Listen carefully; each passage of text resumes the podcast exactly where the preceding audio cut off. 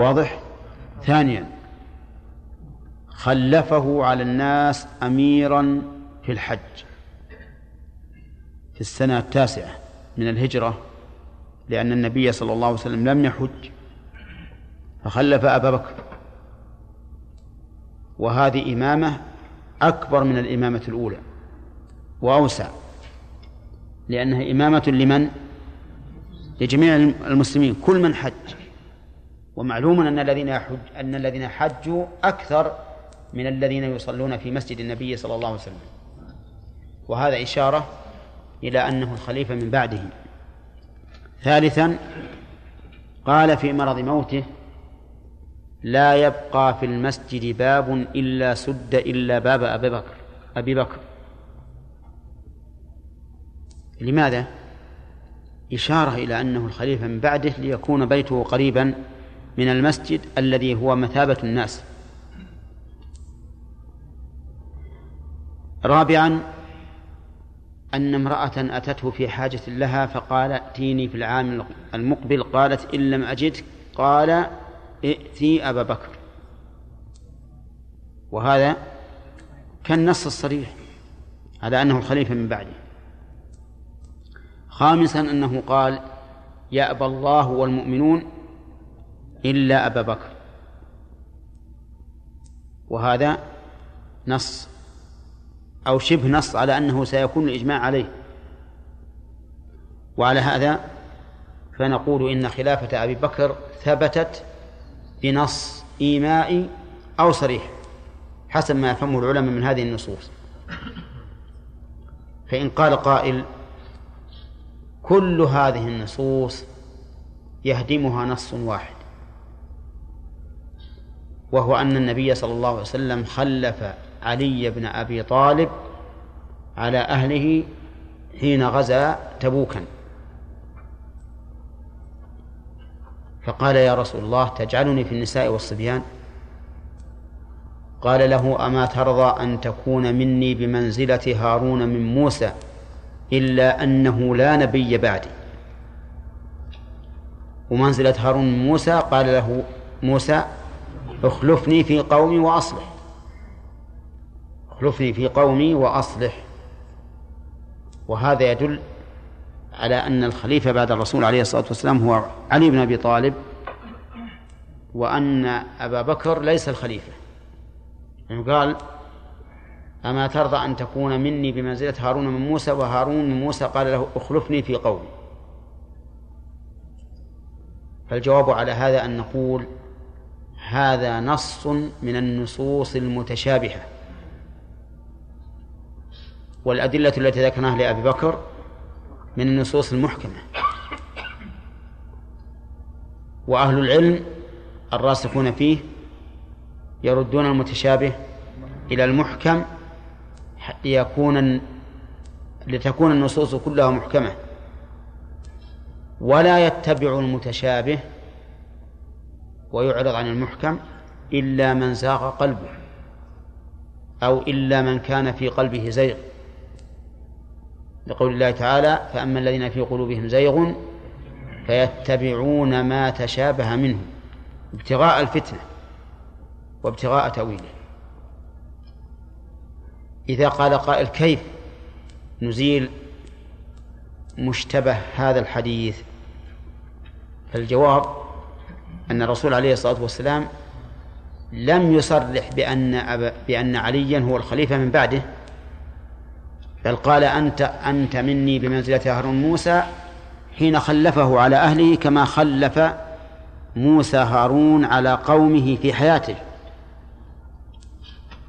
وهذا كالاستنابة والوكالة. يعني كما لو غاب إنسان إلى بلد وقال لشخص آخر اخلفني في أهلي اقضي حوائجهم فإن هذا لا يعني أنه وصي من بعده. نعم يدل على أنه نائبه في حياته لمدة إيش؟ محدودة لمدة محدودة. أما الخلافة فإنها تكون بعد موت بعد موت الأول نهائيا ومفارقته الدنيا. ولا يمكنه أن يعزل الخليفة من بعده لأنه ميت. أما هذا فيمكن. أن يعزله ولا ما يمكن؟ يمكن. يرسل له يقول رفعت خلافتك على أهلي. فهذه لا لا تعني الخلافة العامة.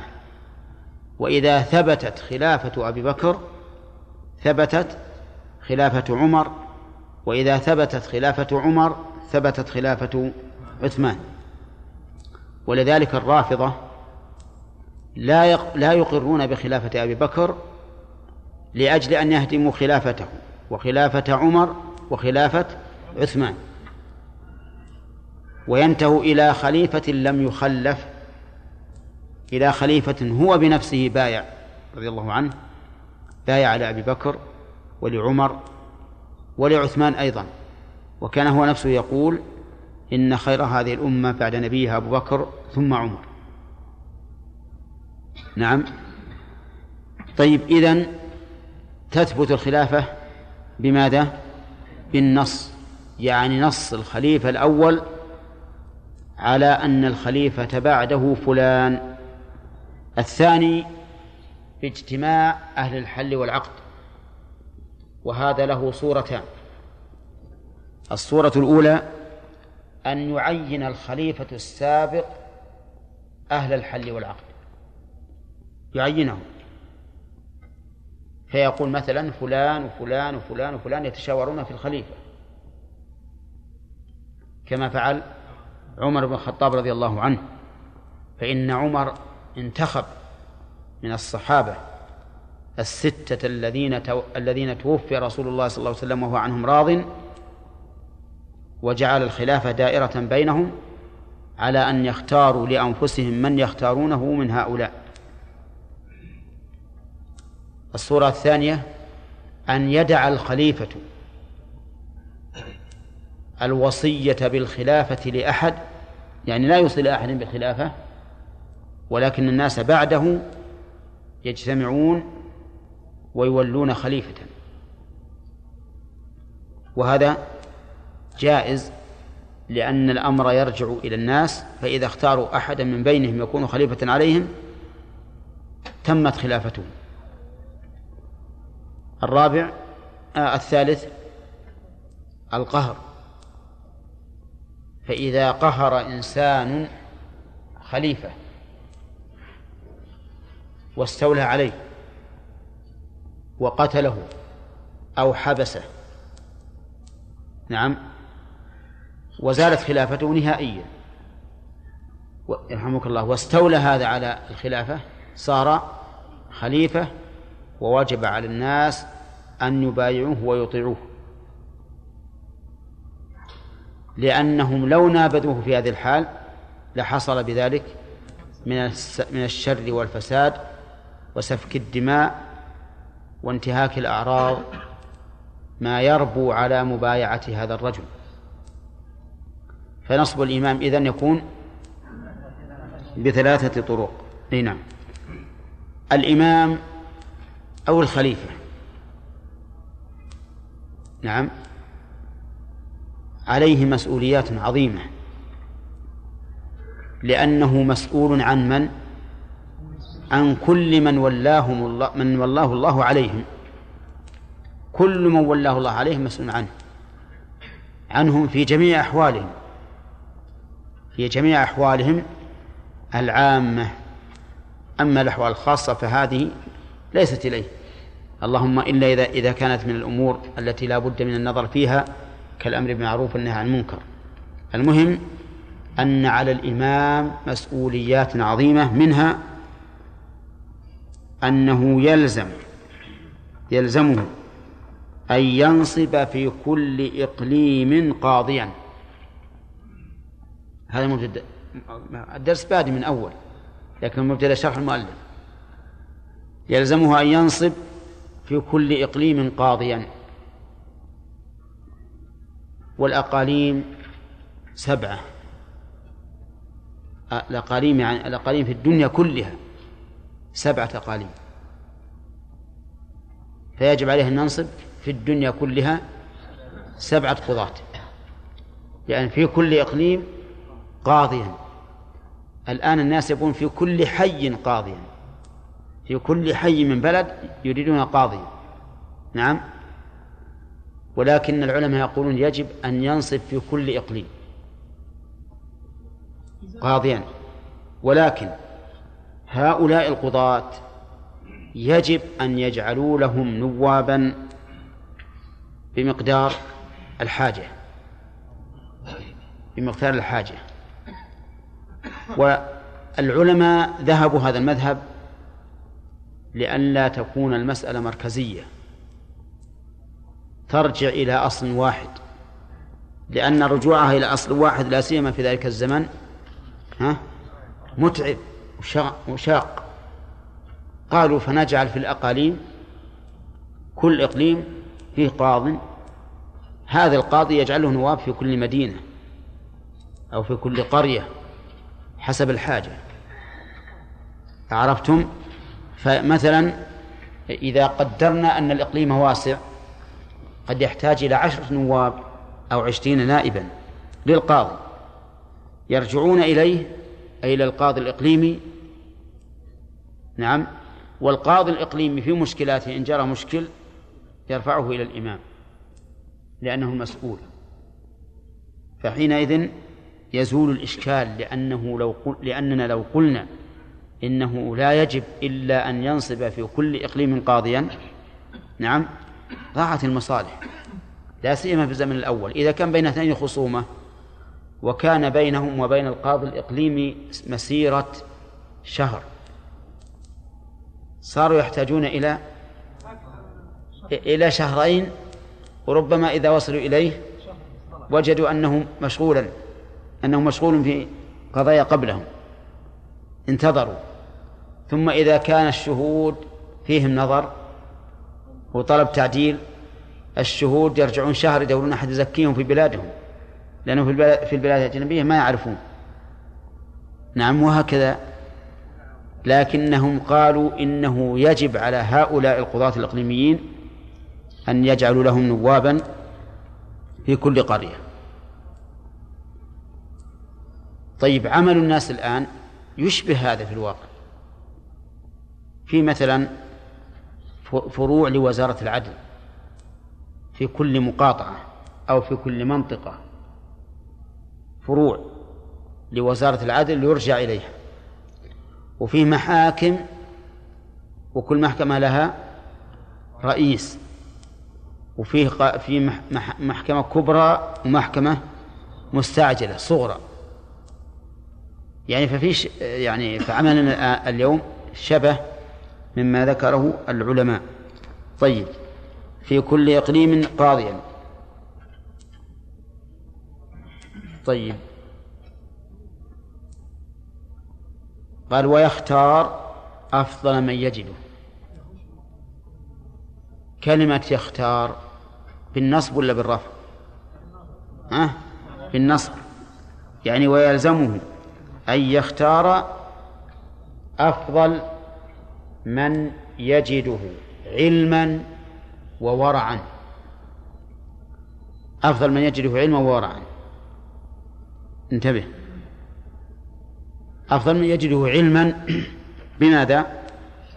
بالأحكام الشرعية. بل نقول بالأحكام الشرعية وبأحوال الناس.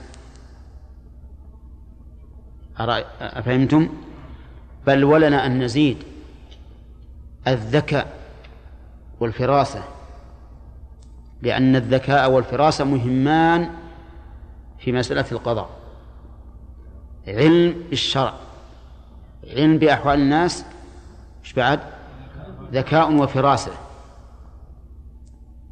لأن الذكاء والفراسة له لهما أهمية في هذا المقام إذ أن الناس فيهم المحق وفيهم المبطل وفيهم من يعجز عن التعبير وفيهم من هو فصيح بليغ. فيضيع الحق إذا لم يكن عند القاضي علم بأحوال الناس وفراسة وذكاء. ولا يخفى عليكم قصة سليمان وداود. في المرأتين اللتين خرجتا إلى البر. ومعهما ابنان لهما. فأكل الذئب ابن الكبيرة فجاءتا إلى داود عليه الصلاة والسلام تحتكمان إليه فحكم بالابن للكبيرة. لعله ظن أن عليه الصلاة والسلام أنها أقرب إلى الصدق. أو قال هذه صغيرة يمكن أن تلد فيما بعد وهذه كبيرة قد تتوقف عن الولادة وهي أحق بالشفقة. المهم أنه قضى بالولد للكبرى ثم خرجتا من عنده وصادفهما سليمان عليه الصلاة والسلام وسألهما فقالتا كذا وكذا. قال لا الحكم أن آتي بالسكين فأشقه نصفين. فتأخذ الكبيرة نصفه والصغيرة نصفه الكبيرة قد طيب ما في مانع. الكبيرة. نعم؟ شقه نصفين وأعطى النصف هذا كل واحد يروح بزبيل اللحم. أما الصغيرة قالت له قالت يا رسول الله لا لا تشقه. هو لها. الفراسة الآن تعطي إيش؟ أنه للصغيرة الدليل الحنان والشفقة. هذه كابنه مأكول خل هذا يروح معه الكبيرة. أما الصغيرة فأخذتها الشفقة والحنان وقال وقالت هو لها. فحكم به للصغيرة. حكم به للصغيرة. وقصة آه، الذكاء في القضاة قصصهم كثيرة. ذكر ابن القيم رحمه الله في الطرق الحكمية جملة صالحة منها. من الذكاء في أقضية القضاة. المهم يختار أفضل من يجده علما بالشريعة. إيش بعد؟ وبأحوال الناس وذكاء وفراسة. نعم.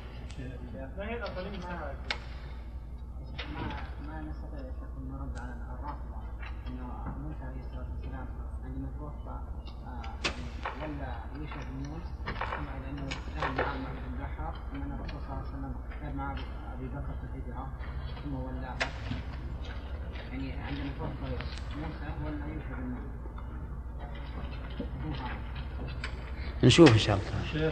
نعم.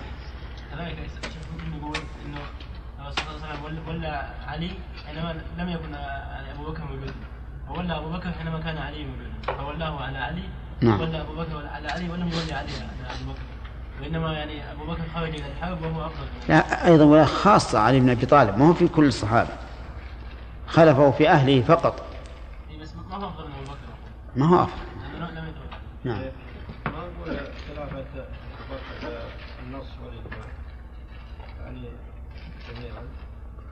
إحنا ذكرنا هذا. لكن بس هل النص هل النص كان صريحا أو ايماعا؟ إي نعم نعم قلنا هذا. ما قلنا هذا؟ ها؟ لا لا قلنا أجمع الصحابة عليه حتى علي بايع. إي نعم نعم.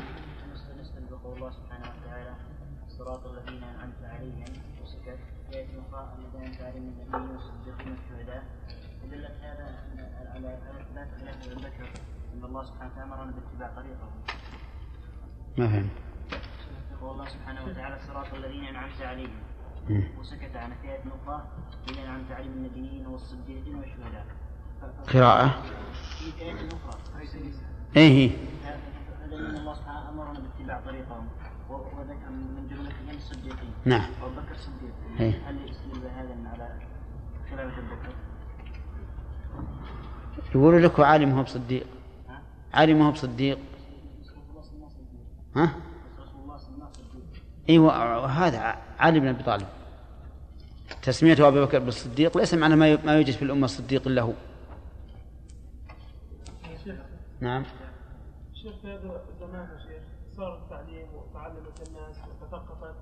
فهل ما زال يبقى يعني أن يكون الإمام يعني يفرض عليهم فرض أو يكون بذات العهد ليه ما يكونش يعني شورى يا شيخ بمجالس يعني تنتخبها يعني حتى يشارك الناس كلها في ذلك. طيب بارك الله فيك. هذا طيب ولكن إذا كان ثلاثة أرباع البلد شيوعيين واختاروا شيوعيا لا نحن لا لا نحط يعني الشيوعيين لا يكونوا مسلمين يعني في شروط. ما يطيعونك أهل البلد. قولوا لا ما دام المسألة بالانتخاب يلا جد عسهم يكون جد عسهم نعم. الأقاليم السبعة هذه موجودة في في الدرجات الأفقية. ما ذكروها في التحديد يعني ما بلغني ولا يمكن ذكروها. ما بلغني في في التحديد في الأماكن بل في الدرجات الفلكية. ذكرونه فيه. عندك؟ هذا منه فيه؟ اقرأ عليه. اقرأ. الأقاليم كم؟ الأقاليم كم؟ طيب. قال المؤلف رحمه الله تعالى الأقاليم سبعة. الهند الإقليم الثاني الحجاز الثالث مصر والشام الرابع بابل الخامس روم السادس بلاد السابع الصين. أصلهم ما اطلعوا عليها هذه. هذه قديما. نعم. آه. الحجاز الظاهر. ما يحتاج نعم. ها. لمن يختار يوجد غيره في في هذه البلدة يكون عليه واجبا ما بعد وصلناه. نعم. مشعل ها؟ إيش؟ المستأمنين إيش؟ المستأمنين إيه. أليسوا؟ هل يدخل فيهم كفار الخدم؟ لا الكفار الخدم معاهدون. إيه، نعم. اي طيب. التصريح لأجل يكون الأمر جامعا بين التصريح واجتهاد الصحابة. بين النص واجتهاد الصحابة. لأنه لو نص ما بقى الاجتهاد محل. لكن ترك الأمر هكذا بالإشارة حتى يكون تكون خلافته ثابتة بالنص والإجماع. يختار أفضل من يجده علما. وأفضل من يجده ورعا والورع والزهد. كلاهما ترك. لكن الورع ترك ما يضر في الآخرة والزهد ترك ما لا ينفع في الآخرة.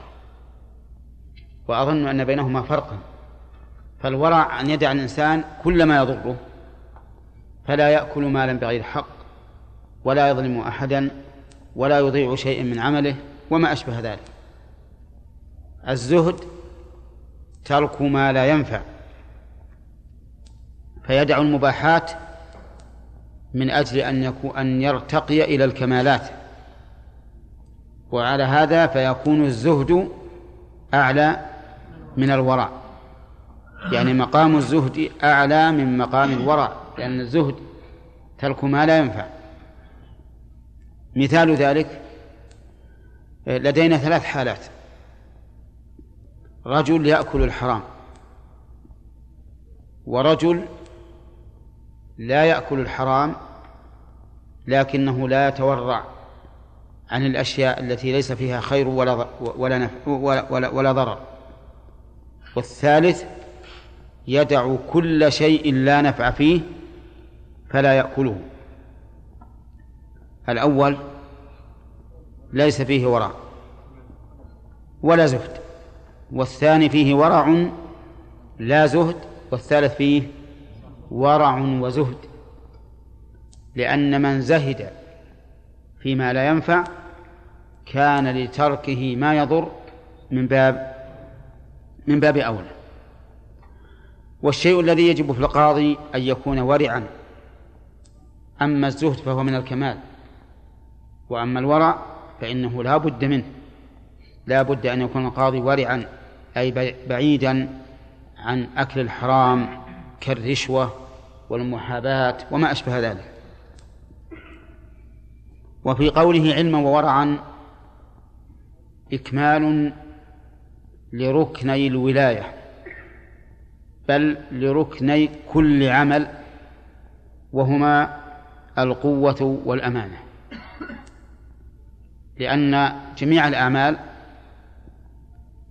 تنبني على هذين الركنين القوة على أداء العمل والأمانة في أداء العمل. قال الله تبارك وتعالى إن خير من استأجرت القوي الأمين. وقال عفريت من الجن أنا آتيك به قبل أن تقوم مقامك. وإني عليه لقوي أمين.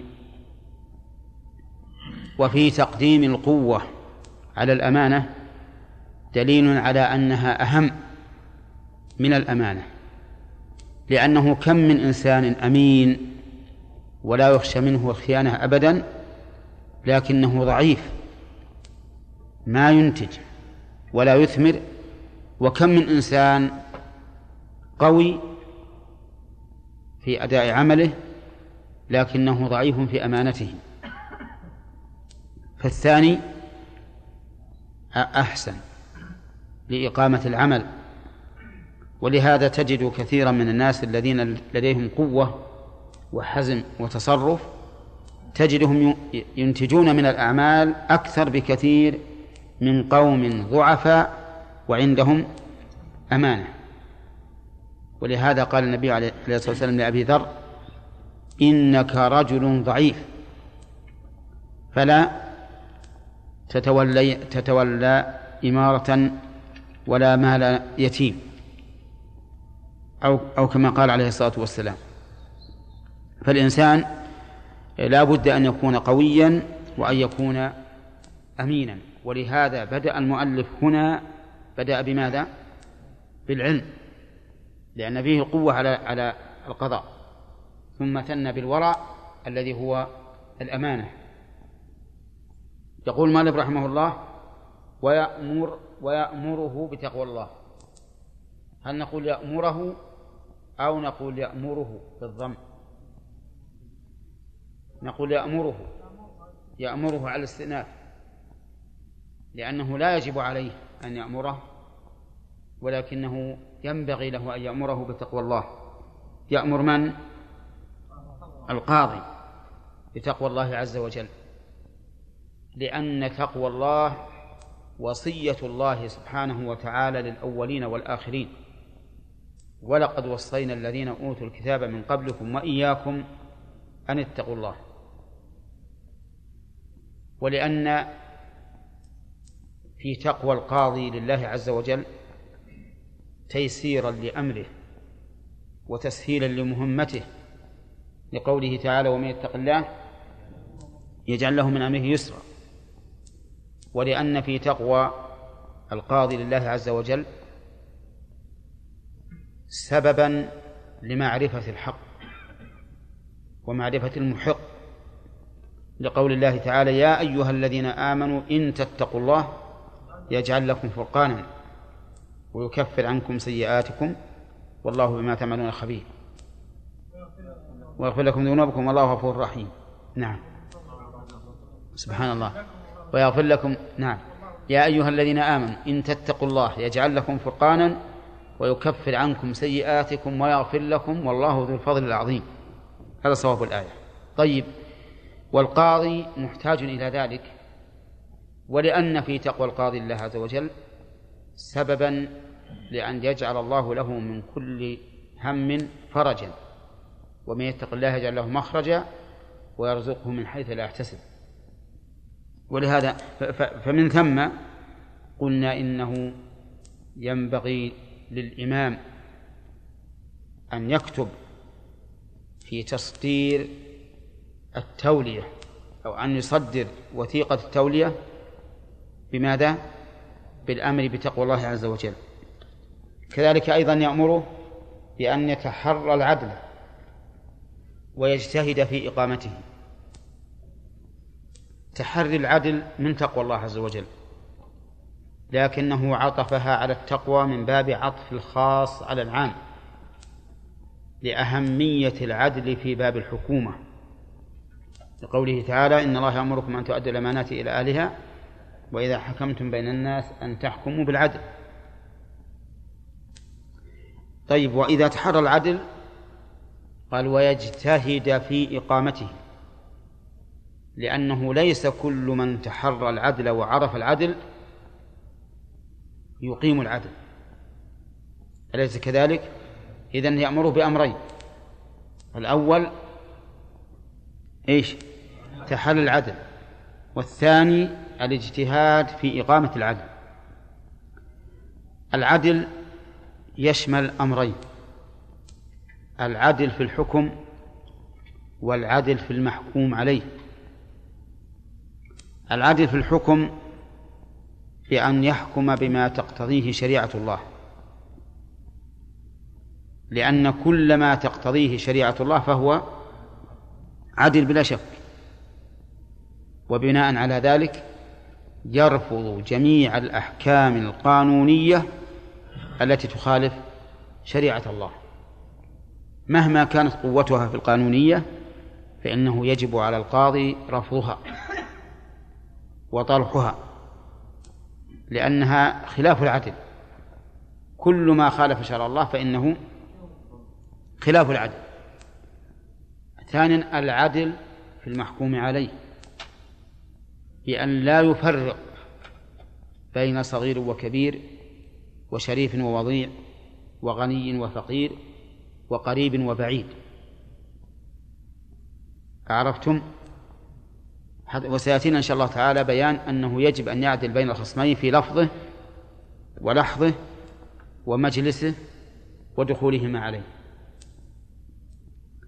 لا يكون القاضي ممن إذا رفعت إليه قضية تتعلق بأحد من أقاربه حاول أن يتملص من الحكم عليه. وإذا رفعت إليه قضية تتعلق بأحد ممن بينه وبينه عداوة شخصية حاول أن يحكم به بها عليه. فإن نبينا محمدا صلى الله عليه وسلم حين رفع إليه أمر المخزومية التي كانت تستعير المتاع وتجحده فأمر النبي صلى الله عليه وسلم بقطع يدها. المخزومية من بني مخزوم من أشراف قريش فأهم قريش شأنها. قال كيف امرأة من بني مخزوم تقطع يدها تصبح أمام الناس عارا عارا؟ فطلبوا من يشفع إلى النبي صلى الله عليه وسلم فاستقر رأيهم على ندب أسامة بن زيد. فانتدب لذلك وطلب من النبي صلى الله عليه وسلم أن يرفع الحكم عنها. فقال له النبي صلى الله عليه وسلم أتشفع في حد من حدود الله؟ والاستفهام هنا للإنكار. فأنكر وأشار إلى العلة. أنكر في قوله أتشفع في حد من حدود الله. أتشفع وأشار إلى العلة في قوله في حد من حدود الله. كأنه يقول أنا لا أملك أن أغير حد من حدود الله. فلا شفاعة. في حد من حدود الله لأن الحكم كله لله عز وجل. نعم. طيب.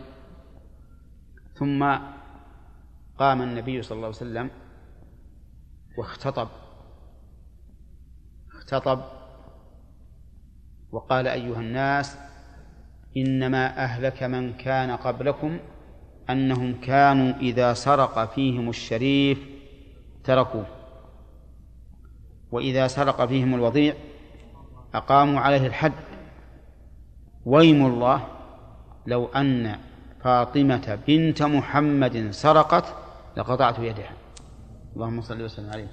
أقسم وهو الصادق البار بدون قسم أن لو أن فاطمة بنت محمد سرقت لقطعت يدها مع أنها سيدة نساء أهل الجنة وأفضل النساء نسبا.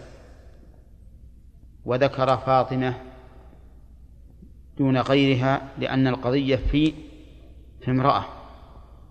فلهذا قال لو أن فاطمة. طيب إذن العدل في إيش؟ في الحكم وفي المحكوم عليه. ويجتهد في إقامته. ويجتهد في إقامته. ثم بين المؤلف صيغة التولية. فقال فيقول من؟ الإمام. أو من ينيبه الإمام كوزير العدل مثلا في في زماننا هذا. يقول وليتك الحكم أو قلدتك الحكم أو نحوه. قوله أو نحوه أي ما يشبهه مما يدل على التولية. فلو قال مثلا نصبتك قاضيا في المكان الفلاني. انعقدت الولاية ولا لا؟ انعقدت. ولا قال جعلتك حاكما في البلد الفلاني. كذلك. وذلك لأن العبرة بالمعاني لا بالألفاظ. فالمعاني جعلت قوالب للمع... فالألفاظ جعلت قوالب للمعاني. فكل ما دل على المعنى فهو من فهو مما تنعقد به العقود. وليس هناك لفظ يتعبد به بحيث لا يجزئ الناس إلا العقد به. حتى النكاح حتى النكاح على القول الصحيح. فكل لفظ يدل على العقد فإن العقد ينعقد به. نعم. يقول و أو قلدتك ونحوه. ويكاتبه عندي أنا وبكتابة. الصواب يكاتبه. يكاتبه في البعد. يعني يكتب إليه يكاتبه في البعد. إذا كان بعيدا يكتب إليه في الولاية. من فلان إلى فلان. السلام عليكم ورحمة الله. وبعد فقد وليت كذا وكذا. البرقية. ها؟ تقوم مقام الكتابة. الهاتف. ها؟ يقوم مقامه. يقوم مقام البرقية لأنه يشافهه مشافهة. واستفدنا من قول المؤلف يكاتبه في البعد أنه لا يحتاج أن يشهد الإمام على تولية القاضي ولكن لا بد من أن نعلم بأن هذا صادر من الإمام. وكيف نعلم؟ الختم أو التوقيع المعروف أو ما أشبه ذلك. إذن ينعقد القضاء بإيش؟ باللفظ والكتابة. اللفظ ليس له لفظ محدد شرعا بل كل ما دل على التولية فإنه يثبت به, تثبت به الولاية. وأما الكتابة فواضح أنه يكتب له بما يدل على التولية. طيب. المؤلف رحمه الله هنا لم يذكر أنه يشترط فيها الإشهاد. وستأتي المسألة إن شاء الله تعالى في باب كتاب القاضي إلى القاضي. هل يشترط الإشهاد أو لا؟ والصحيح أنه لا يشترط. فإن النبي صلى الله عليه وسلم كان يكتب الكتب إلى الملوك والرؤساء ولا يشهد شاهدين. ثم انتقل المؤلف إلى بيان ما تفيده ولاية الحكم. قال تفيد ولاية الحكم العامة. واحترز بقوله العامة من الخاصة فإن الخاصة تختص بما خصص به. لكن العامة تفيد أولا الفصل بين الخصوم. والخصوم جمع خصم والمراد المتخاصمان سواء كانوا اثنين أو أكثر. والفصل بينهما أي التمييز بينهما بأن الحق لفلان على فلان. هذا فصل. وهو غير الأخذ والإلزام ولهذا قال وأخذ الحق لبعضهم من بعض. فالذي يتولى التنفيذ هو القاضي. فيجبر المحكوم عليه بأن ينفذ الحكم. هذا من مسؤوليات القاضي في عهد المؤلف رحمه الله ومن سبقه. لكن في عهدنا الآن صار التنفيذ للأمير.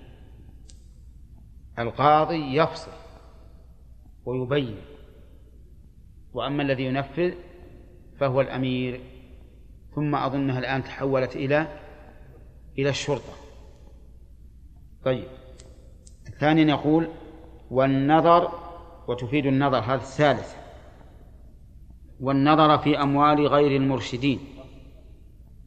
قرأناه. النظر في أموال غير المرشدين. هذا الثالث. وغير المرشدين إما لصغرهم أو جنونهم أو سفههم لأن الرشد يتضمن ثلاثة أمور البلوغ والعقل وحسن وحسن التصرف. فغير المرشد إما الصغير وإما المجنون وإما السفيه الذي لا يحسن التصرف في ماله فالذي ينظر في ماله هو من؟ القاضي. الرابع قال والحجر على من يستوجبه لسفه أو فلس.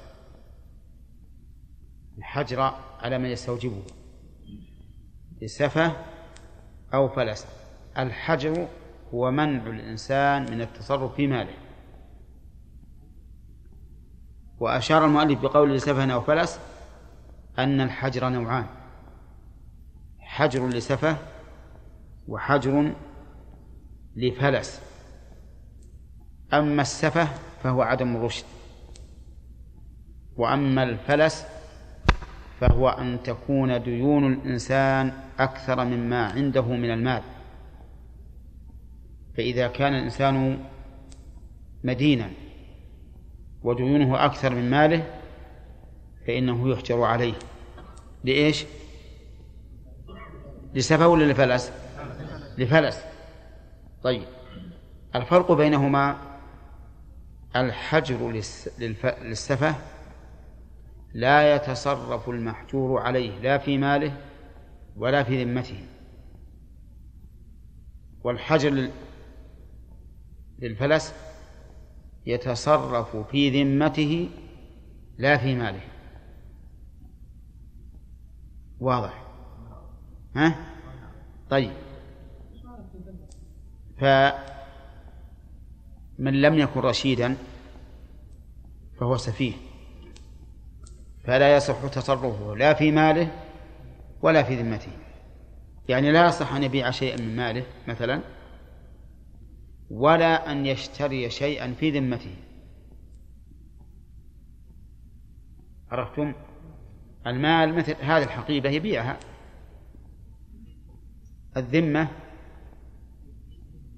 يستقرض من شخص مالا أو يشتري منه سلعة ويقول الثمن في الذمة.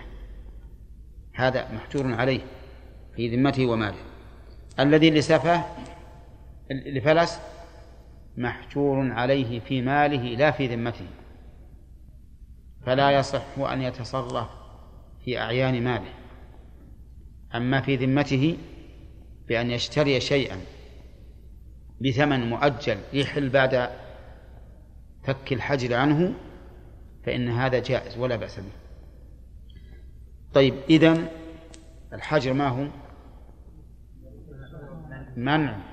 المحجور عليه من التصرف في ماله أو في ماله وذمته. طيب. الخامس النظر في وقوف عمله ليعمل بشرطها. النظر في وقوف عمله. وقوف جمع وقف. والوقف هو المال الذي حبس أصله وسبلت ثمرته ومغله.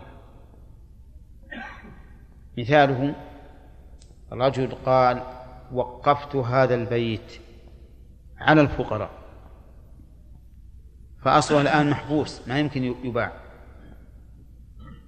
وثمرته مسبلة تكون للفقراء يتصرفون فيها كما شاءوا إذا ملكوها. عرفتم؟ طيب وقول في وقوف عمله المراد بعمل القاضي المكان الذي فيه ولايته. ولنفرض أنه قاض في المدينة. فما عمله؟ ها؟ المدينة. المدينة. العمل محل الولاية. فعمله المدينة. فينظر في أوقاف المدينة ليعمل بشرطها. سواء كانت هذه الأوقاف خاصة أم عامة. فالخاصة كما لو قال هذا وقف على ذريتي. والناظر فلان. ناظر فلان. ومن بعده القاضي. فإذا مات الناظر الأول صار النظر لمن؟ صار النظر للقاضي وهذا وقف عام ولا خاص؟ هو قال وقف على أولادي. هذا خاص.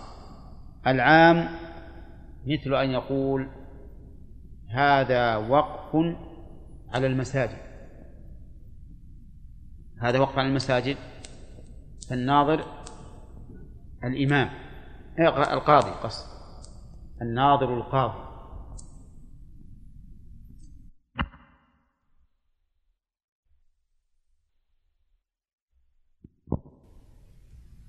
له الحق أن يطلع على تصرف الناظر لينظر هل هو يعمل بالشرط أو لا يعمل به لأنه ليس كل ناظر على وقف يؤدي الأمانة. قد يخون ويصرف الوقف إلى غير ما شرط له. فلهذا نقول إن القاضي له النظر في الوقوف ليعمل بشرطها. سادسا وتنفيذ الوصايا. وش الوصايا محمد؟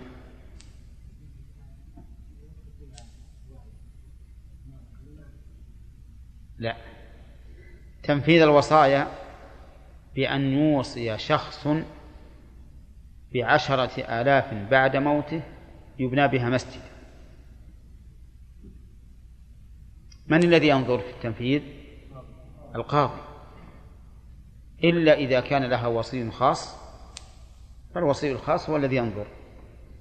قال المؤلف تنفيذ الوصايا وتزويج من لا ولي لها. تزويج من لا ولي لها من النساء. أو لها ولي ليس أهلا للولاية. مثال الأول امرأة ليس لها إلا أخوالها وأخو وإخوانها من الأم. ليس لها إخوان أشقة ولا لأب ولا أعمام ولا بني بنو أعمام.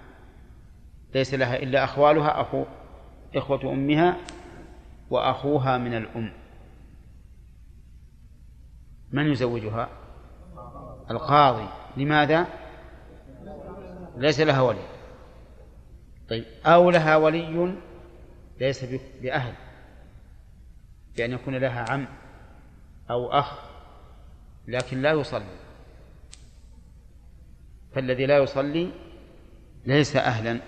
لأن يزوج لأنه كافر. ولا ولاية لكافر على مسلم.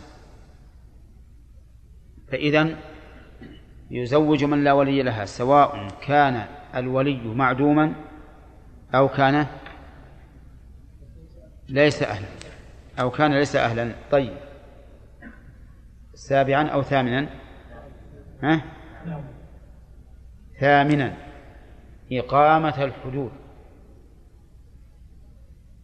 يعني الذي يتولى إقامة الحدود هو الإمام هو الحاكم الحاكم الشرعي هو الذي يقيم الحد. لأن النبي صلى الله عليه وسلم كان هو الذي يقيم الحد وأحيانا يوكل. كما قال لأنيس أغدو يا أنيس لامرأة هذا فإن اعترفت فارجمها. وهنا يجوز أن يوكل القاضي من يقيم الحد عنه. إقامة الحدود. ما هي الحدود؟ وش الحدود؟ هي عقوبات مقدرة شرعا في معصية لتمنع من الوقوع في غي في, في مثلها وتكفر عن صاحبها وتكفر عن صاحبها. الزنا. ما حد الزنا؟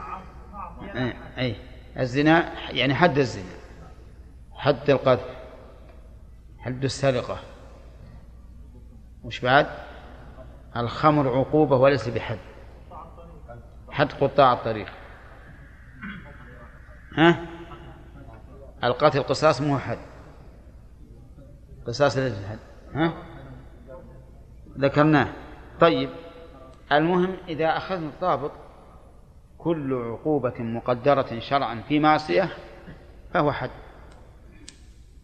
الذي يقيم الحدود هو القاضي.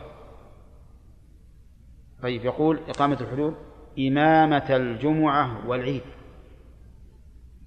يعني هو أيضا يتولى إمامة الجمعة والعيد. إلا إذا كان لهما إمام خاص فإمامهما أولى من غيره. لكن إذا لم يكن له إمام فالذي يخاطب بإمامة الجمعة والعيد هو الإمام هو القاضي. وإن تعدت الجمعة يوكل إن تعدت الجمعة يوكل. هنا قال والنظر في مصالح عمله هذا العاشر. النظر في مصالح عمله إيش معنى عمله؟ لا لي أسأل ما تنسون مكان عمله. في مصالح عمله أي مصالح مكان عمله. طيب. بكف الأذى عن الطرقات وأفنيتها. يعني هو الذي يتولى ما تتولاه البلدية. ها؟ إي نعم. يكف الأذى عن عن الطرقات وأفنيتها. فهو المسؤول. إي نعم. إذا وجدنا شيئا في السوق ذهبنا إلى بيت القاضي. إن الله شف في السوق الفلاني فيه أذى. أزله. عرفتم؟ هذا معنى قوله بكف الأذى عن الطرقات وأفنيتها. الطرقات واضح. الأفنية هي المتسعات التي تكون في الطرقات تلقى فيها الكناسة والقمامة وما أشبه ذلك. فالذي ينظر فيها هو القاضي. طيب هذه عشرة أمور يستفيدها القاضي من ولايته. ولكن لاحظوا أن هذه الأمور العشرة التي ذكرها المؤلف ليست أمورا منصوصا عليها شرعية بحيث لا نتجاوزها ولا نقصر عنها. لكنها أمور عرفية أي جرى العرف أن القاضي يتولى هذه الأمور. من قبل من؟ من قبل الإمام. فإذا تغيرت الأحوال وصار مقتضى أو موجب عقد القضاء لا يلزم به القاضي أن يقوم بهذه الأعمال كلها فعلى حسب العرف الآن ننظر الفصل بين بين الخصوم لا زال باقيا. طيب. أخذ الحق لبعضهم من بعض؟ لا. ليس على القاضي الآن. القاضي ليس له إلا أن يفصل وأما أخذ الحق من بعضهم لبعض فإلى جهة أخرى. طيب النظر في أموال غير المرشدين. ها؟ لا له له إلى الآن. طيب الحجر على من يستوجبه؟ له. يعني ليس لوزارة التجارة بل هو للقاضي. طيب النظر في وقوف العمل. الآن في وزارة أوقاف. فيه وزارة أوقاف هي اللي تولى هذا. طيب آه، تنفيذ الوصايا. الظاهر إنه الاوقاف أيضا ليس الإمام ليس القاضي. تزويج من لا ولي لها؟ صح له. لكن له وليس له. لأنه الآن جعل فيها مأذونين شرعي. جعل في لها مأذونون شرعيون. ولا لا؟ فالآن اللي, تزوج اللي زوج المأذون الشرعي. أو لا؟ ها؟ إيه فيه. في المأذون الآن على قسمين. قسم مأذون يسمى قاضي. قاضي أنكحة. هذا يتولى تزويج من لا ولي له. ومأذون لمجرد العقد من الأولياء. هذا لا لا يتولى التزويج طيب يقول نشو اصبر يقول إقامة الحدود. ليس له. لا. هو يحكم ويقيم غيره غيره. طيب. إمامة الجمعة والعيد. ليس إليه الآن. ها؟ بعض القرآن ما يجدون غير القاضي نعم. طيب. النظر في مصالح العمل بكف الأذى عن الطرقات ليس له ولكن للبلدية. واضح؟ إذن صارت ولاية القضاء ليست أو موجب ولاية القضاء ليس أمرا شرعيا متلقا من الشرع بحيث نلزم القاضي به لكنه أمر عرفي حسب ما تقتضيه الولاية في العرف. نعم. لا. إذا طلبوا الشرع يحالون. أي يعني أي لكن هو أصل والقاضي نعم. عبد الوهاب. غير مرشدين شيخ. اي ادارات أموال الخاطرين الآن. اي بعض البلاد إيش؟ ادارات أموال الخاطرين إذا تخرج عنه. نعم. نعم. عبد الله. ها؟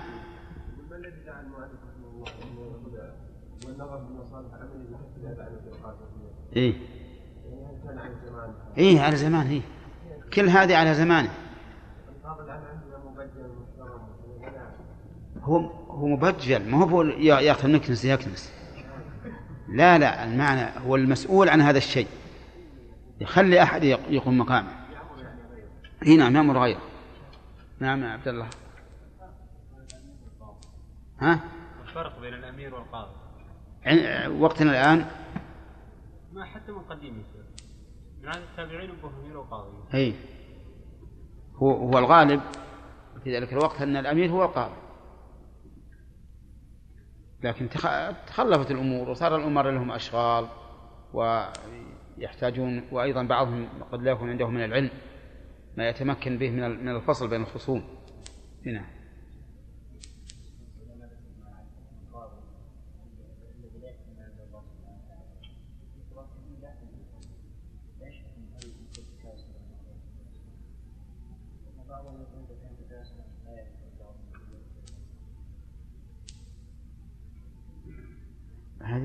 ما تخالف في كلام المؤلف. هذه مرة علينا في أحكام المرتد. لو رجعت إلى أحكام المرتد عرفتها. ها؟ ما هي موجودة أحكام المرتد؟ الحكم بغير ما أنزل الله. هي. نعم. نعم. هل يحتكم لنفس الامير وهو الخصم ولا يحتكم للقاضي؟ لا إلى القاضي. لكن إذا أخطأ القاضي ها؟ اي نعم يحكم إلى قاض آخر ها؟ إيش؟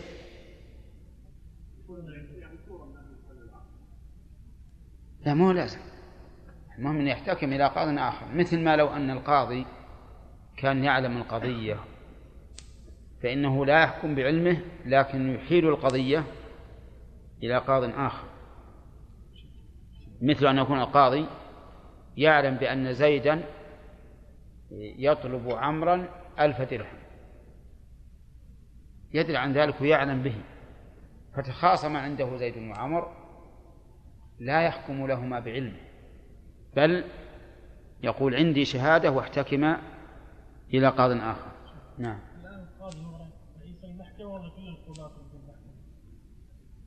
الآن آه، صار هناك آه، اختلاف فيما ذكره الفقهاء ولا كلهم قضاة؟ نعم. طيب الآن أكثر القضايا. إيه؟ لا يكتفى إلا إذا طلب أحد الخصمين الرفع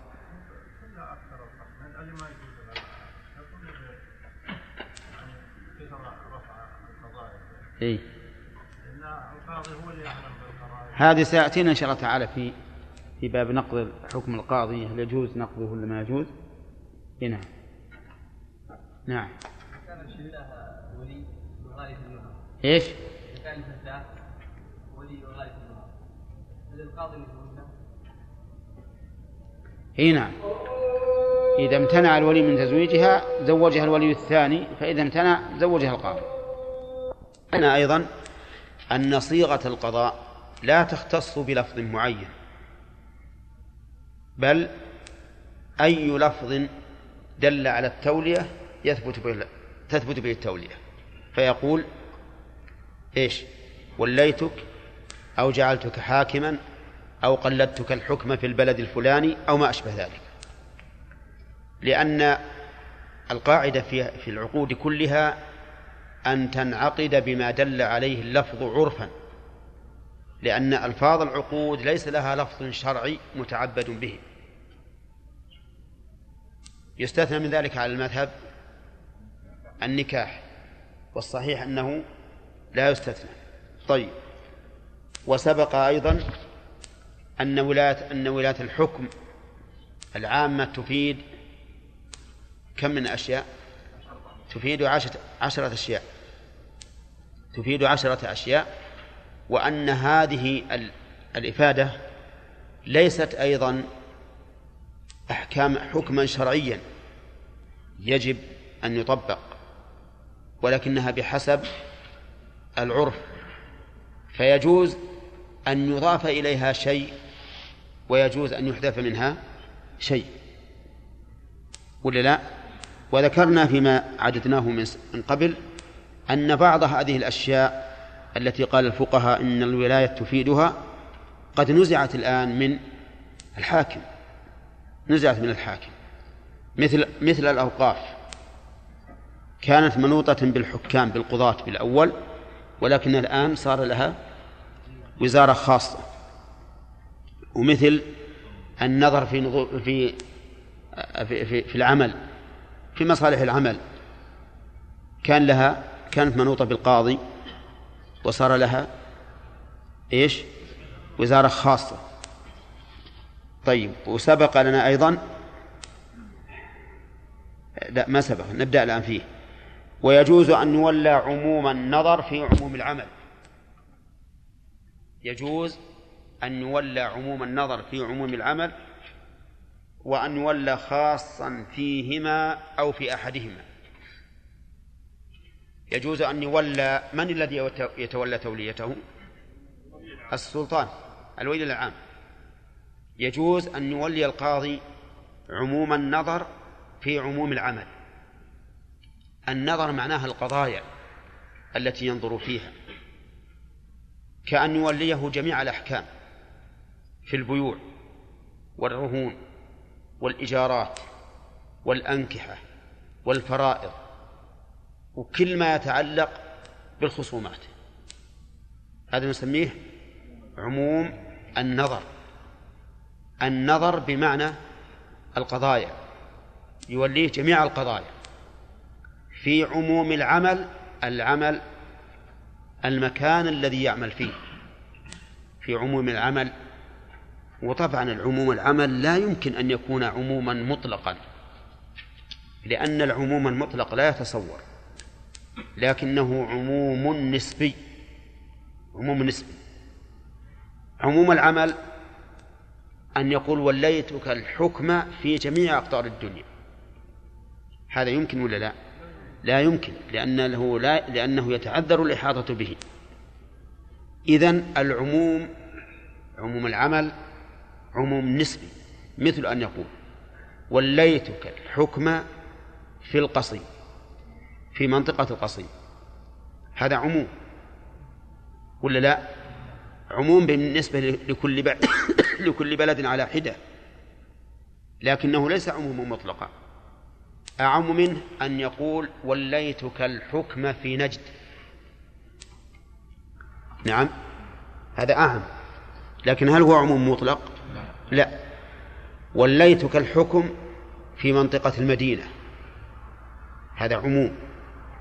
أعم منه في منطقة الحجاز. ولا لا؟ لكن أعم من ذلك كله وليتك الحكم في جميع الحجاز ونجد. هذا أعم. المهم إن عموم العمل معناه المكان الذي يحكم فيه القاضي. يجوز أن يولى العموم وأن يولى الخصوص. فإذا قال وليتك جميع الأحكام في عموم القصيد فهذا إيش؟ عموم نظر في عموم عمل. كذا؟ طيب. يقول وأن يولى خاصا فيهما. يولى خاصا فيهما. الضمير في قوله فيهما يعود على النظر والعمل. قلت لكم إن النظر هي الأحكام التي ينظر فيها. العمل الأماكن التي يحكم فيها ويعمل فيها. طيب. خاصا فيهما في النظر وفي العمل. النظر مثل أن يقول وليتك الأنكحة والعمل في عنيزة. وليتك الأنكحة في عنيزة. هذا خصوص نظر وعمل. خصوص النظر لأنه خص القضاء في الأنكحة. في خصوص العمل خصه في بلد معين. طيب وليتك الفرائض في بريدة. ها؟ هذا خصوص نظر. في خصوص عمل. خصوص نظر لأني قلت لك في الفرائض فقط. لو جاءك اثنين يتحاكم لو جاء اثنان يتحاكمان إلى هذا الذي ولي الفرائض يتحاكمان في النكاح. هل يقضي بينهما؟ لا لا يقضي بينهما بل لو قضى بينهما من غير تحكيم لم ينفذ حكمه لأنه خص النظر في في الفرائض طيب في بريدة يقضي بين يقضي في الفرائض في بريدة هل يملك أن أن يحكم بين اثنين في مسألة فرضية في عنيزة؟ لا ليش؟ لأن العمل خاص في بريدة. هاتان صورتان متقابلتان. الصورة الأولى عموم النظر في عموم العمل. الصورة الثانية خصوص النظر في خصوص العمل.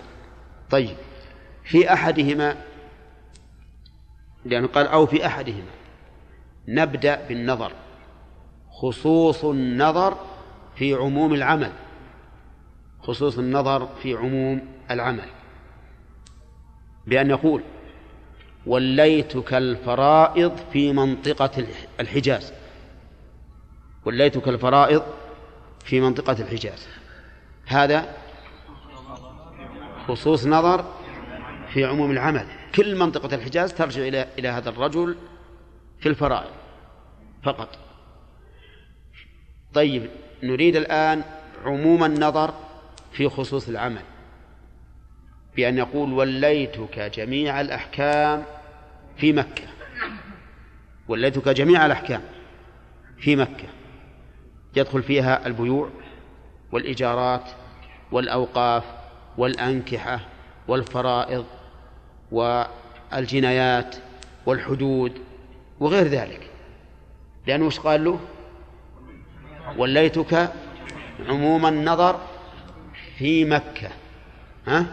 يعني جميع الأحكام في مكة. وليتك جميع الأحكام في مكة.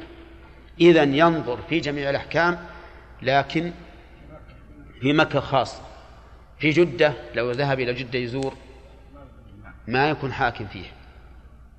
واضح؟ فكانت الصور الآن أربعا. الأولى يا فيصل في للظرفية تكون في المكان. خصوص النظر في عموم العمل أقول يقول له ولي الأمر وليتك الأنكحة في في الحجاز. كذا ولا لا؟ طيب. يقول مالك رحمه الله يجوز أن يولى عموم النظر في عموم العمل وأن يولى خاصا فيهما أو في أحدهما. طيب. هل يجوز أن نوليه خاصا في الخاص؟ يعني بمعنى وليتك الحكم في المناسخات من علم الفرائض. يجوز ولا لا؟ يجوز. يجوز. يعني يكون هذا الرجل إنسان مثلا قد بلغ القمة في علم الفرائض فيقول وليتك المناسخات النظر في المناسخات فقط. نعم. وهذا أكثر ما يكون في الانتدابات في الانتدابات. تجد تكون مسائل معقدة في أملاك موروثة من قديم وفيها مناسخات فينتدب لها أو فيندب لها شخص معين ينظر فيها. ولا لا؟ أما على سبيل أنه ولي دائم فهذه قليلة لكن مع ذلك تصح. فيها الآن قضاة يولون خصوص النظر في خصوص العمل. يعني مثل يقال قاضي الأنكحة في الرياض. موجود الآن. في الرياض قاضي الأنكحة. هو يتولى الأنكحة عقدها وفسخها. نعم. لكن تأتيه في مسألة في البيع يقول ما لي فيها نظر. الفائدة من قول المؤلف أو من ذكر هذه الصور الأربع أن من ولي في صورة منها لم يملك غيرها لم يملك غيره. فمن ولي في الأنكحة ونظر في الفرائض ولو حكم لم ينفذ حكمه. لو حكم بالشرع لم ينفذ حكمه. هذا يدلك على أن الإسلام ينظر إلى هذه المسائل على وجه الضبط لأنه لو خلي الأمر فلت كل يتكلم ويحكم بما شاء ضاعت الأمور. اللهم إلا في مسألة التحكيم يعني لو أن رجلين رضي أن يحكم فلانا في مسألة بينهما وإن لم تكن مما ولي هذه لا بأس به. حتى لو رضي أن رضي أن يحكم شخصا غير قاضي كما سيأتي. لكن القضاء الذي يعتبر الذي يكون مستندا إلى تولية ولي الأمر لا يمكن أن ينفذ حكمه إلا على حسب ما خط له. واضح يا جماعة؟ طيب. قال المؤلف رحمه الله ويشترط في القاضي عشر صفات. قبل أن نتكلم على هذه الصفات يجب أن نعرف أن كل ولاية وعمل لا بد فيه من ركنين القوة والأمانة. القوة يعني على ذلك العمل والأمانة فيه. فالعمل الذي يتطلب العلم لا بد أن يكون المتولي له عالما. والذي يعتمد قوة البدن لا بد أن يكون الإنسان قوي البدن. ولا بد أن يكون أمينا لأن من ليس بأمين لا يمكن أن ينفذ العمل على وجه المرضي. ويدل على هذا على هذين الركنين قول العفريت من الجن لسليمان. لما قال أيكم يأتيني بعرشها قبل أن يأتون المسلمين؟ قال عفريت من الجن أنا آتيك به قبل أن تقوم من مقامك وإني عليه لقوي أمين. لقوي أمين. أيضا قوله تعالى عن ابنتي صاحب مدين يا أبت استأجره إن خير من استأجرت القوي الأمين. كل عمل وكل ولاية لا بد فيها من هذين الركنين القوة والأمانة. ومن الأعمال الهامة التي هي من أجل الأعمال في الإسلام القضاء. فلا بد أن يكون القاضي قويا وش بعد وأمينا. قويا وأمينا. فننظر الآن هذه الأوصاف التي ذكر المؤلف كيف على أي الأمرين تنطبق وهل هي وافية في المقصود أو زائدة عن المقصود لأن الأصل يرجع إليه في الجزئيات. يقول يشترط في القاضي عشر صفات. القاضي الذي يقضي بين الناس يشترط فيه عشر صفات. الأولى كونه بالغا والثانية كونه عاقلا.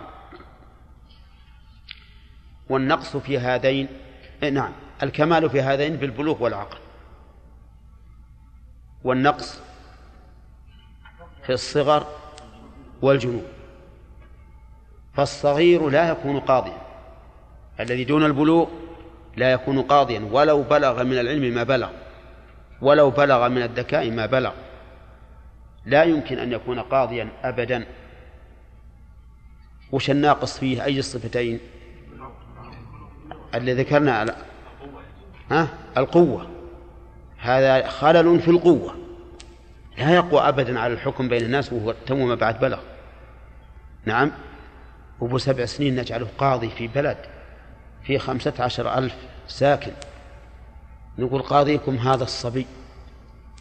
ما يصلح. له عالم. طيب. عاقلا ضده المجنون. المجنون لا يصلح أن يكون قاضيا.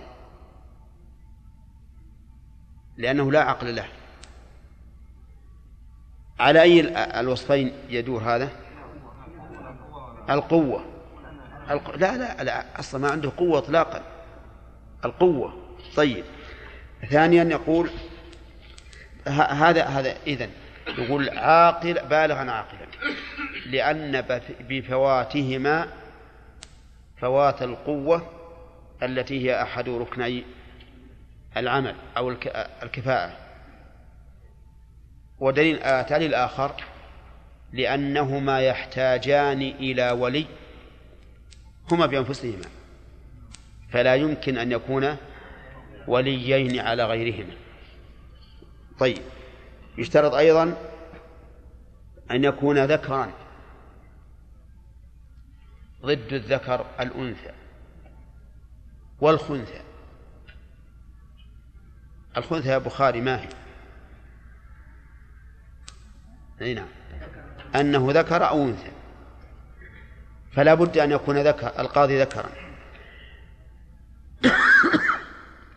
ما هو الدليل على اشتراط الذكورة؟ قالوا لأن النبي صلى الله عليه وسلم قال لن يفلح قوم ولوا أمرهم امرأة. كلمة قوم نكرة تشمل كل قوم. فكل قوم ولوا أمرهم امرأة فإنهم لن يفلحوا. عرفتم؟ هذا الحديث له سبب وهو أنه لما مات كسرى أنوشروان ولت الفرس عليهم ابنته. فبلغ ذلك النبي صلى الله عليه وسلم فقال لن يفلح قوم ولوا أمرهم امرأة. فقيل في الحديث إنه عام لأن كلمة قوم نكرة في سياق النفي لن يفلح. فتكون عامة. فكل قوم ولوا أمرهم امرأة فلن يفلحوا. والقوم هم الرجال. لقوله تعالى يا أيها الذين آمنوا لا يسخر قوم من قوم عسى أن يكونوا خيرا منهم ولا نساء من نساء عسى أن يكون خيرا منهن نعم إذا أطلق القوم وحدهم ربما يدخل فيه الرجال كقول الرسل لأقوامهم يا قوم ها؟ يدخل فيه النساء نعم النساء. كقول الرسل لأقوامهم يا قوم وإذ قال موسى لقومه يا قوم وما أشبه ذلك. طيب أقول يرى بعض العلماء أن هذا الحديث عام لأنه أتم نكرة في سياق النفي فيعم. ويرى آخرون أنه خاص. يعني كأنه قال هؤلاء القوم لن يفلحوا لأنهم ولوا. أمرهم امرأة. كأنه يقول لا خير فيهم. لما قيل له إن الفرس ولوا أمرهم المرأة قال هؤلاء لا خير فيهم. ولن يفلحوا وقد ولوا أمرهم امرأة. وبناء على هذا القول الأخير يقول مدعوه إنه لا يلزم أن لا يفلح كل قوم ولوا أمرهم امرأة لأننا نرى أقواما الآن ولوا أمرهم امرأة. وإيش؟ ونجحت. وهؤلاء دعاة هؤلاء هم الدعاة الذين يدعون إلى أن تكون المرأة وزيرا ورئيسا وما أشبه ذلك.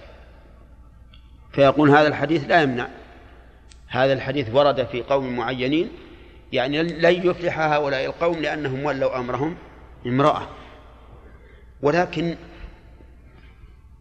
نحن نقول إن هذا الحديث وإن وإن تنازلنا وقلنا إنه يراد به هؤلاء القوم الذين ولوا أمرهم المرأة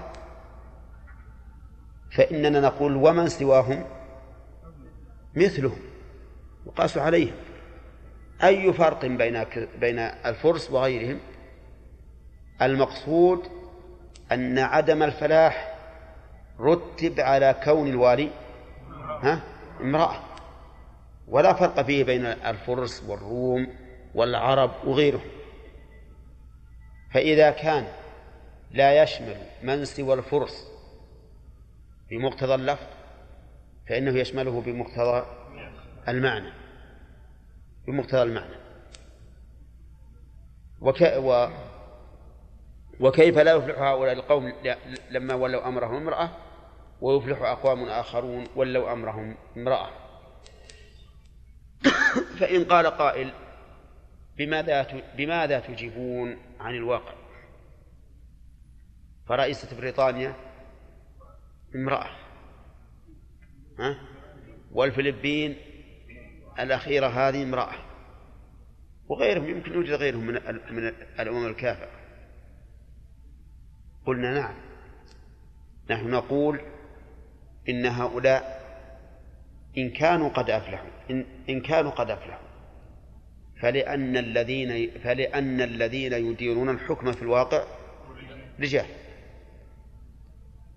رجال يساعدونها ويعينونها ولم تستبد هي كما يستبد كما تستبد الملكة في عهد كسرى.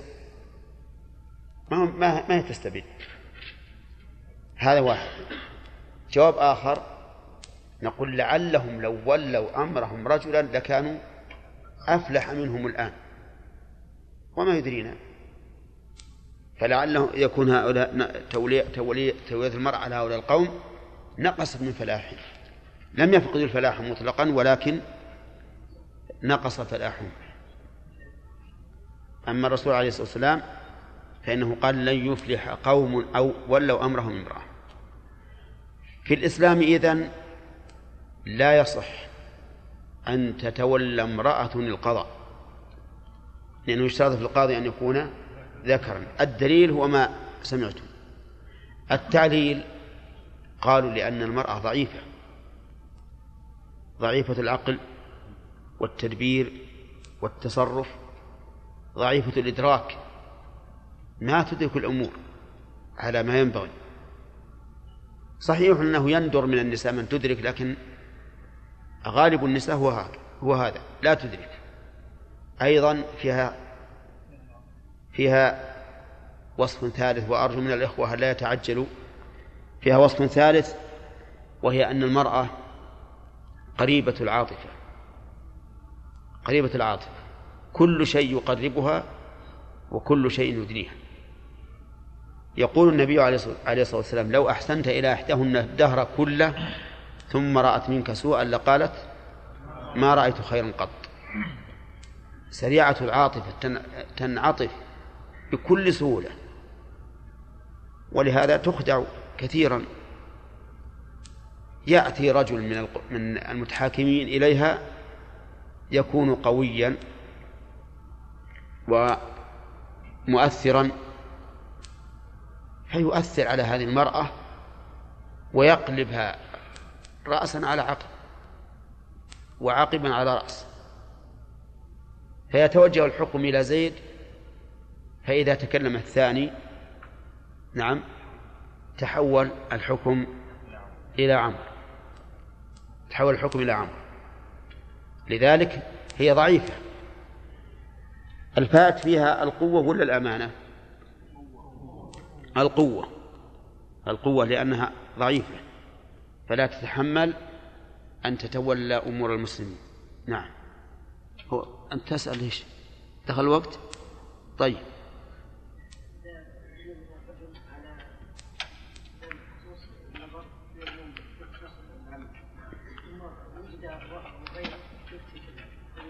يفتي. كلامنا على الحكم. الحكم إلزام. هي فتوى. المفتي يقول لك الحكم كذا إن فعلت فعلت وما فعلت ما عليك منه. الحاكم يلزم. هنا نعم.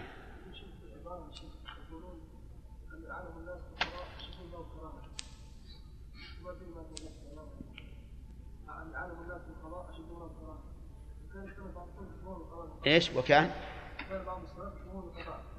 وش يسوون؟ نعم.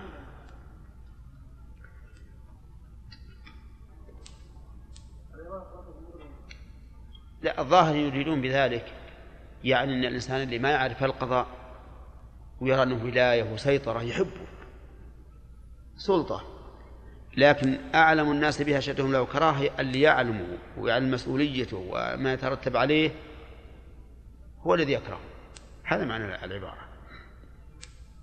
نعم.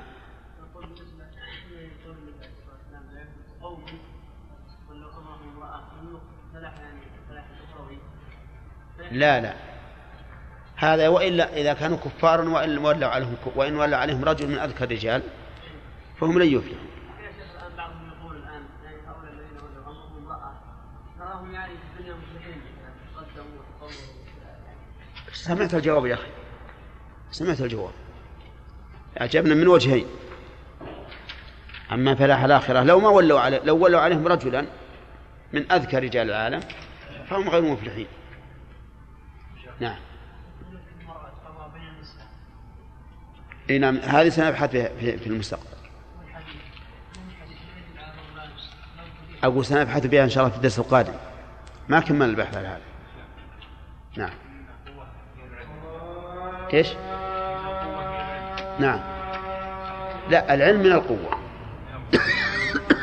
لكن العلم بأحكام الشريعة وبأحوال الناس ما في غير هذا بالقضاء. ما في بالقضاء إلا هذا علم بأحوال الناس وعلم بالشريعة. الشروط الثلاثة بالغا عاقلا ذكرا. فقلنا غير الذكر ضد الذكر الأنثى والخنثى.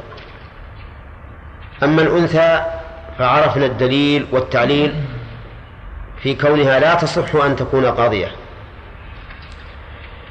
وأما الخنثى فلأننا فلأنه فقد شرطا وهو إيش؟ الذكورة ولأنه لا يعلم أذكر هو أم أنثى. فلا نتحقق الفلاح الذي يكون بتولية الرجل. طيب. وظاهر كلام المؤلف أن الأنثى لا تكون قاضية حتى في حق الإناث. وهو كذلك. فلا تتولى القضاء.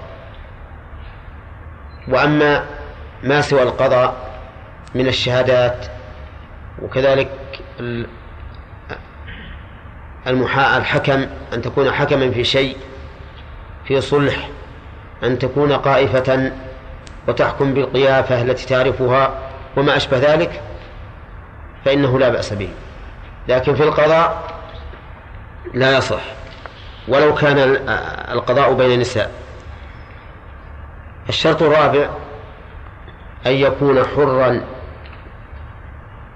وضده المملوك. ولا بد أن يكون حرا كامل الحرية.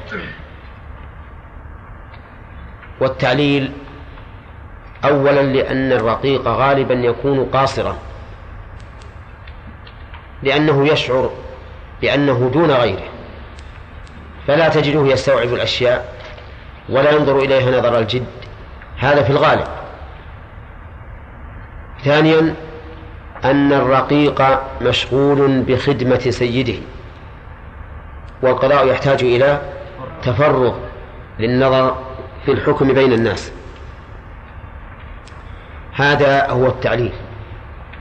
وليس هناك دليل من الكتاب ولا من السنة يمنع أن يكون الرقيق قاضيا. ولهذا القول الراجح أن الرقيق يصح أن يكون قاضيا إذا توافرت فيه شروط القضاء وهي القوة والأمانة. فإذا كان عنده علم وعنده أمانة وصدق فما المانع من أن يكون قاضيا؟ أما التعليل بأنه مشغول بخدمة سيده فلأننا نقول إذا أذن سيده أن يكون قاضيا فأين الشغل؟ نعم لو أبى سيده أن يكون قاضيا فله الحق. وحينئذ يمتنع أن يولى الرقيق لا من جهة أنه غير صالح ولكن من جهة أنه مملوك لغيره.